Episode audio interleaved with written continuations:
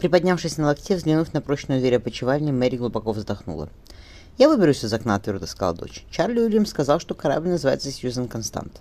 Капитаном Кристофер Ньюпорт. Ты сама слышала, как он кричал мне со двора. Капитан отплывает на закате, потому что трюмы все разгрузили. Погоди». Мэри откинулась на подушке. «Правильно, мистер Майкл говорил, что его старший сын Дэниел, мой племянник, плавал с Ньюпортом.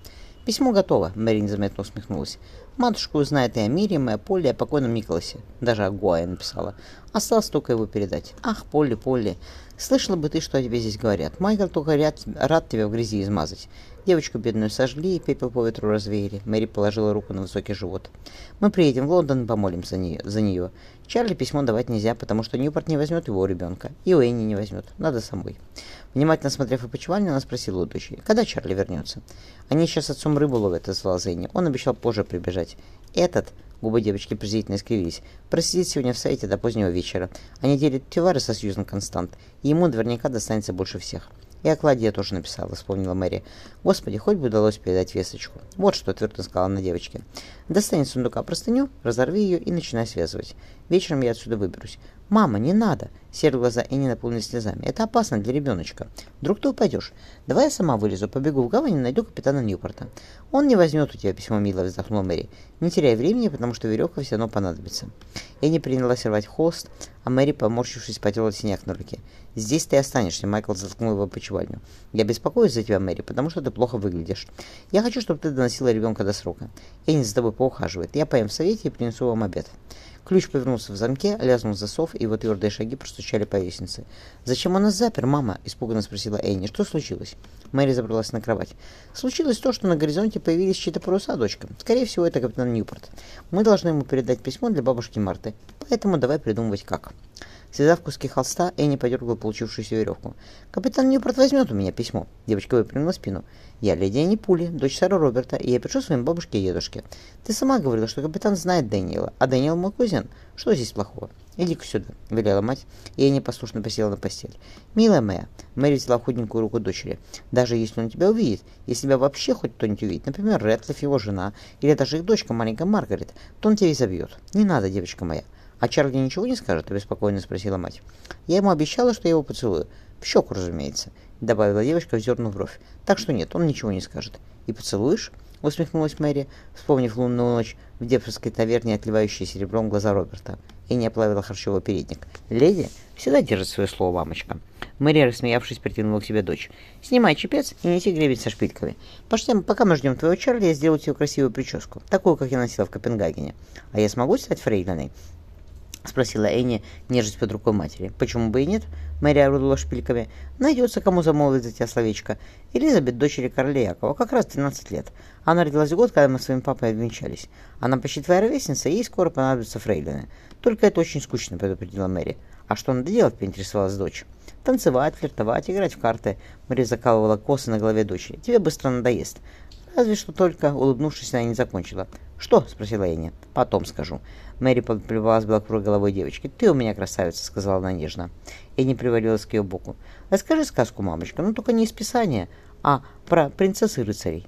Мэри таинственным голосом начала. «Давным-давно жил в Англии великий король Артур».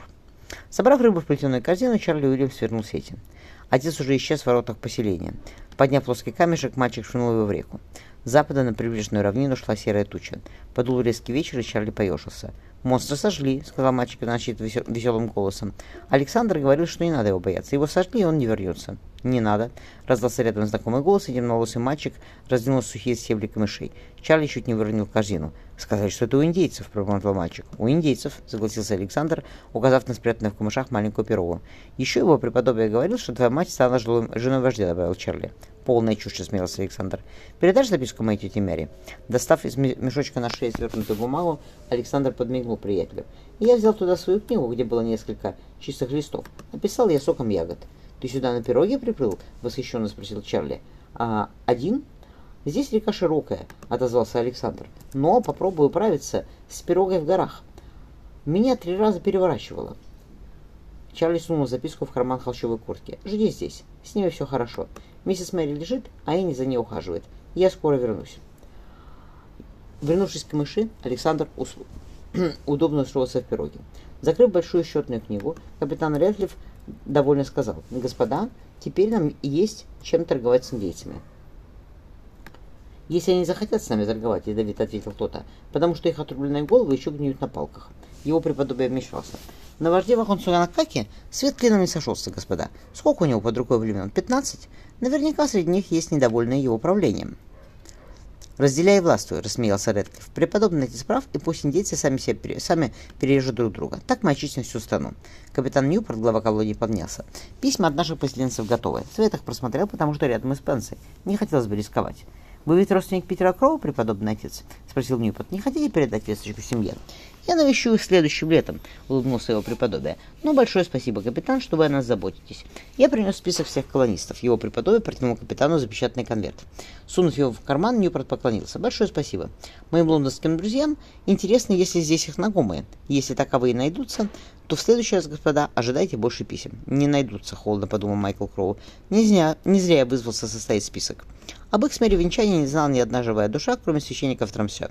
Еще в Новых Холмогорах Майкл распустил слухи, что он якобы отправляется на Яву. Он был уверен, что дорогая семья примет его с распосертными объятиями, особенно после известия, что Господь покарал гнусного насильника Николаса. Майкл хотел озаботиться ядом и прикончить их всех разом. Улыбнувшись капитану, он предложил, «Давайте я провожу вас до пристани. Сегодня удивительный красивый вечер, и хочется полюбоваться закатом. Я помолюсь, чтобы вы благополучно достигли берегов Англии. Аминь», — подытожил Редклифф.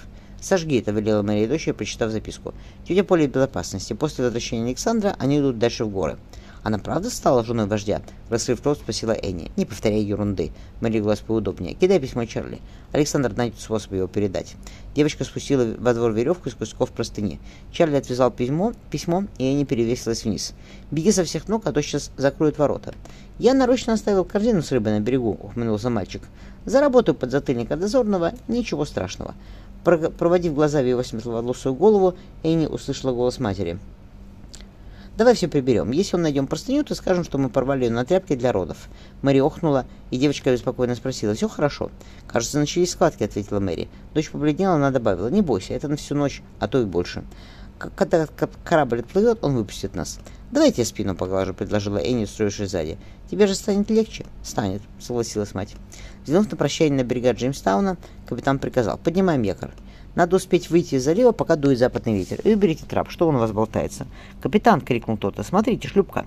В полумраке Ньюпорт разобрал только темноволосую голову ловко гребущего мальчишки. Паренек в индийском наряде, перебравшись через борт, изящно поклонился. «Добрый вечер, капитан. Меня зовут Александр Филипп Говат, граф Ноттинген. Я прошу вас передать письмо моим дедушке и бабушке, адмиралу Деламарку и миссис Деламарк. Они живут в Лондоне рядом с церковью Святой Елены. Дэниел Вулф, в вы плавали, мой кузен. Порывшись мешочки на шее, мальчик протянул Ньюпорту маленький конверт. Тот хмыкнул, тот хмыкнул, погладив бороду. «А почему я должен тебе верить?» Серые глаза сверкали сталью, и Александр вскинул голову. «Слово джентльмена, капитан». Приняв конверт, Ньюпорт поинтересовался. «Это твоя мать стала женой индийского вождя?» «В раке», — сочно ответил мальчик, из, исчезая за, за бортом. Подождав, пока шлюпка, шлюпка отойдет от корабля, Ньюпорт велел. «Что застыли? Быстро за работу!» Спрятав конверт в кожаный мешок с остальными письмами, он гляделся в тонущий во тьме горизонт. Сьюзан Констант под полными парусами шла на восток.